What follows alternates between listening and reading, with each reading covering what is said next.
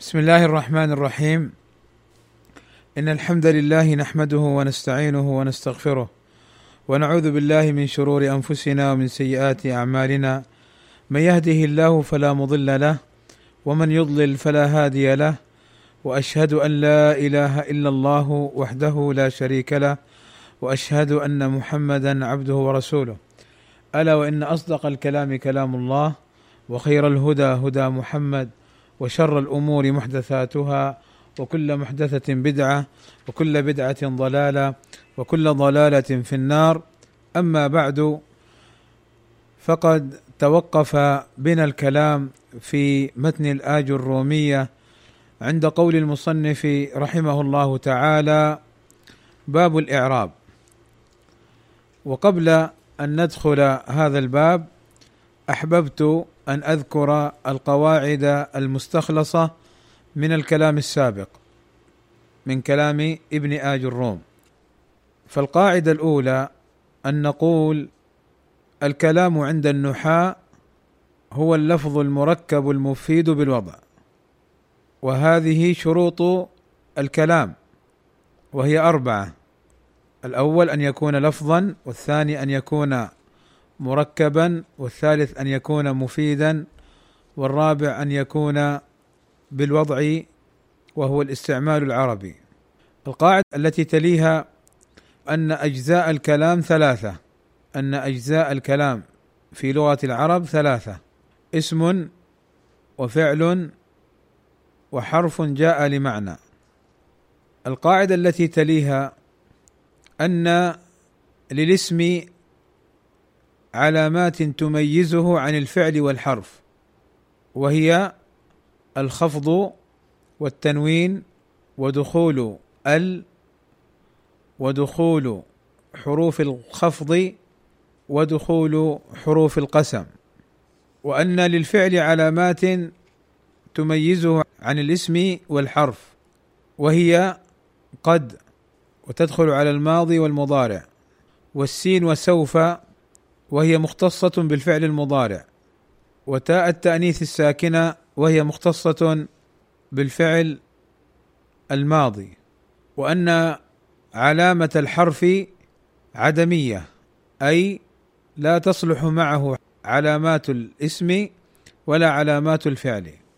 واليوم ندخل باب الإعراب والبناء وذلك في سؤال مقدر وكأننا قلنا لابن آج الروم بعد أن بينت لنا ما بينته من الكلام عند النحاة ومن أجزائه ومن علامات كل جزء من الاسم والفعل والحرف وكأن سائلا يسأل هل هذه الأجزاء لها حركة واحدة أم حركات ولماذا؟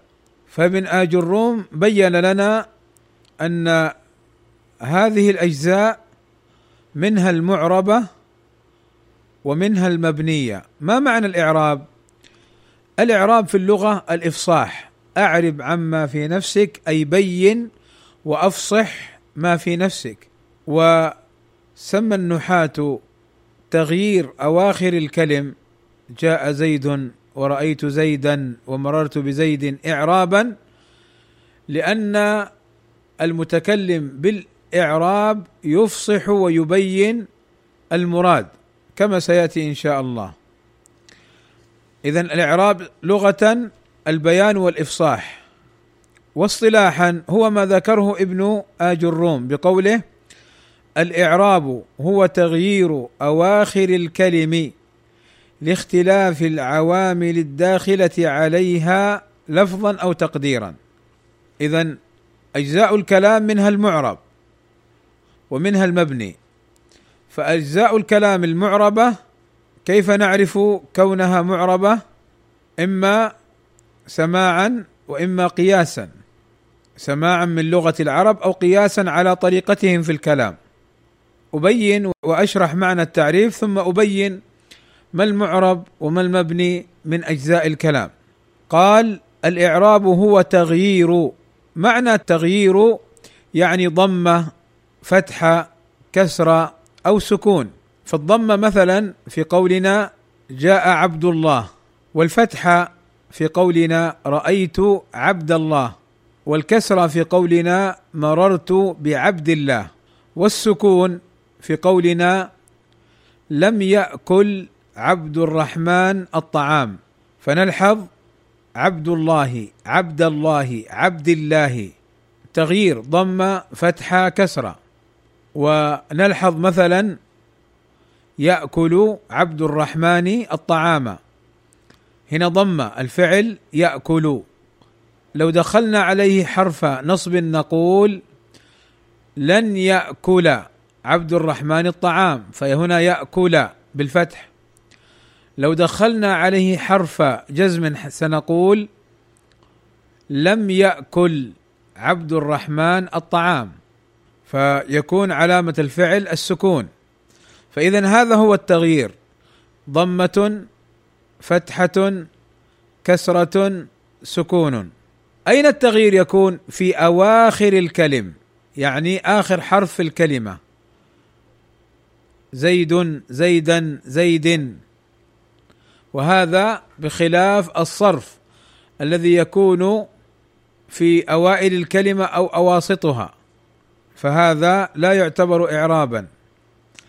طيب وهذا التغيير ما علته أو ما سببه؟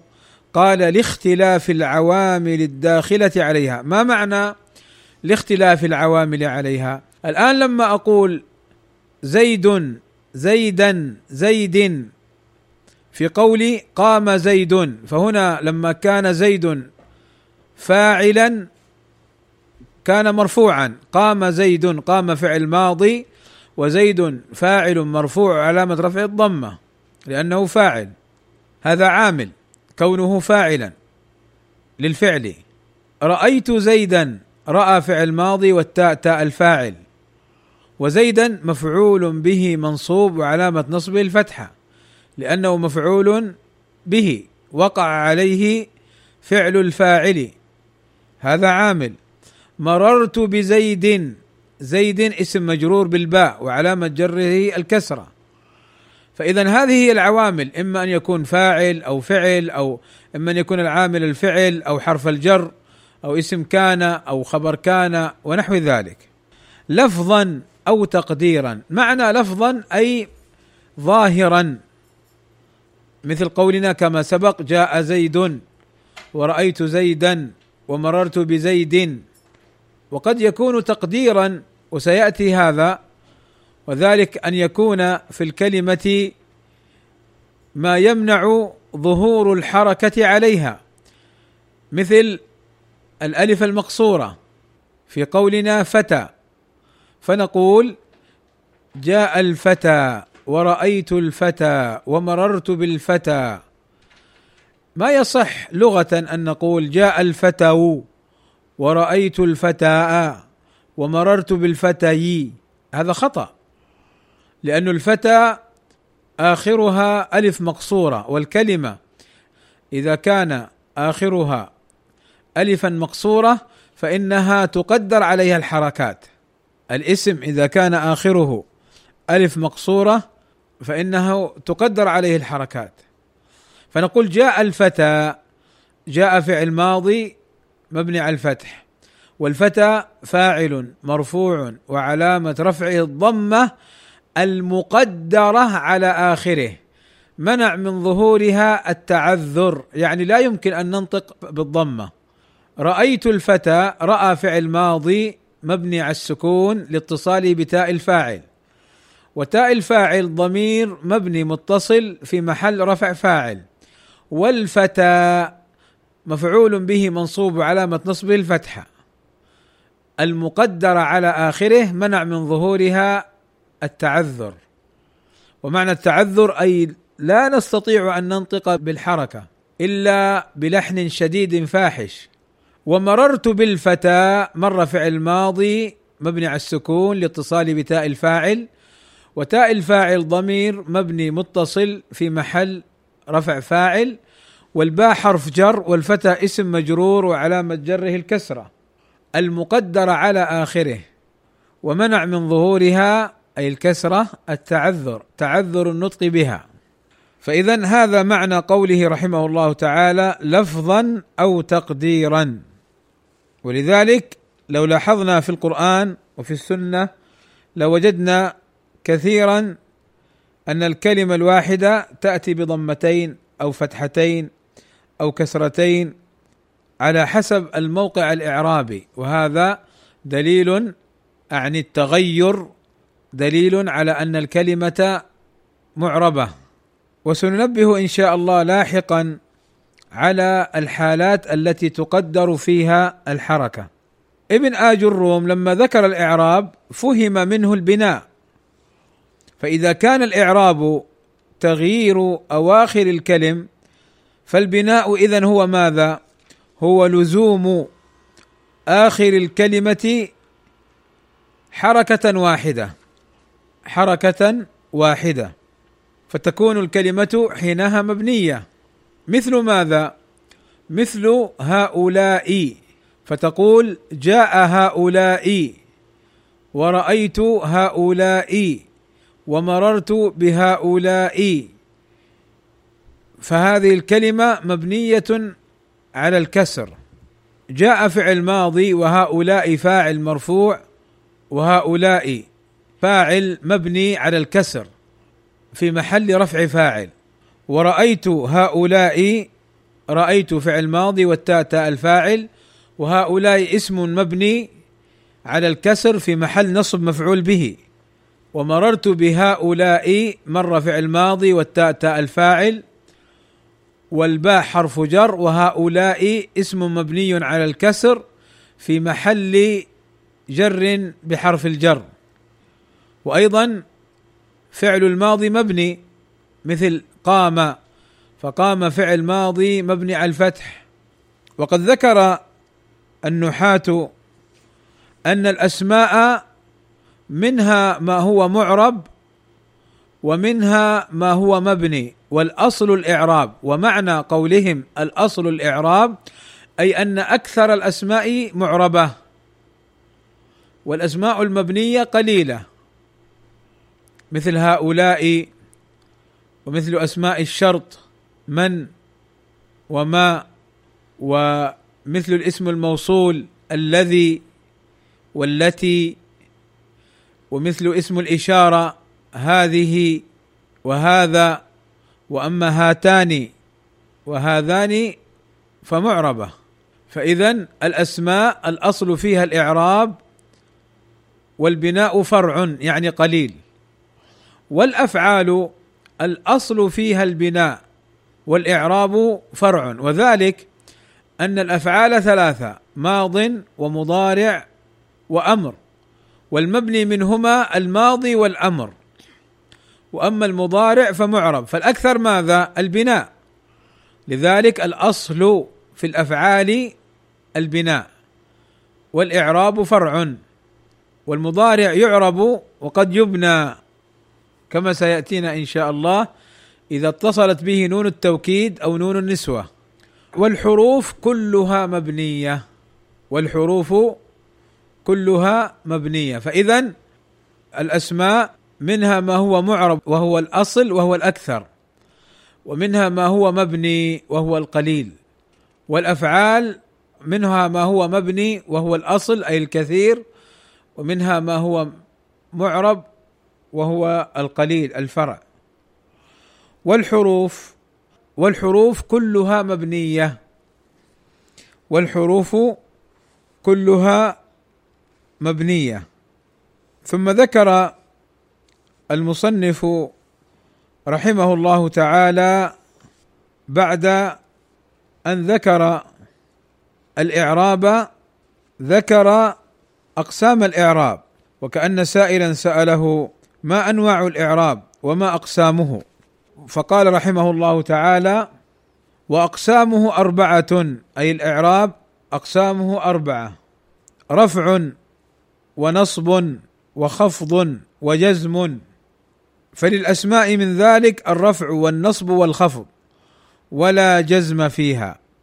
وللأفعال من ذلك الرفع والنصب والجزم ولا خفض فيها.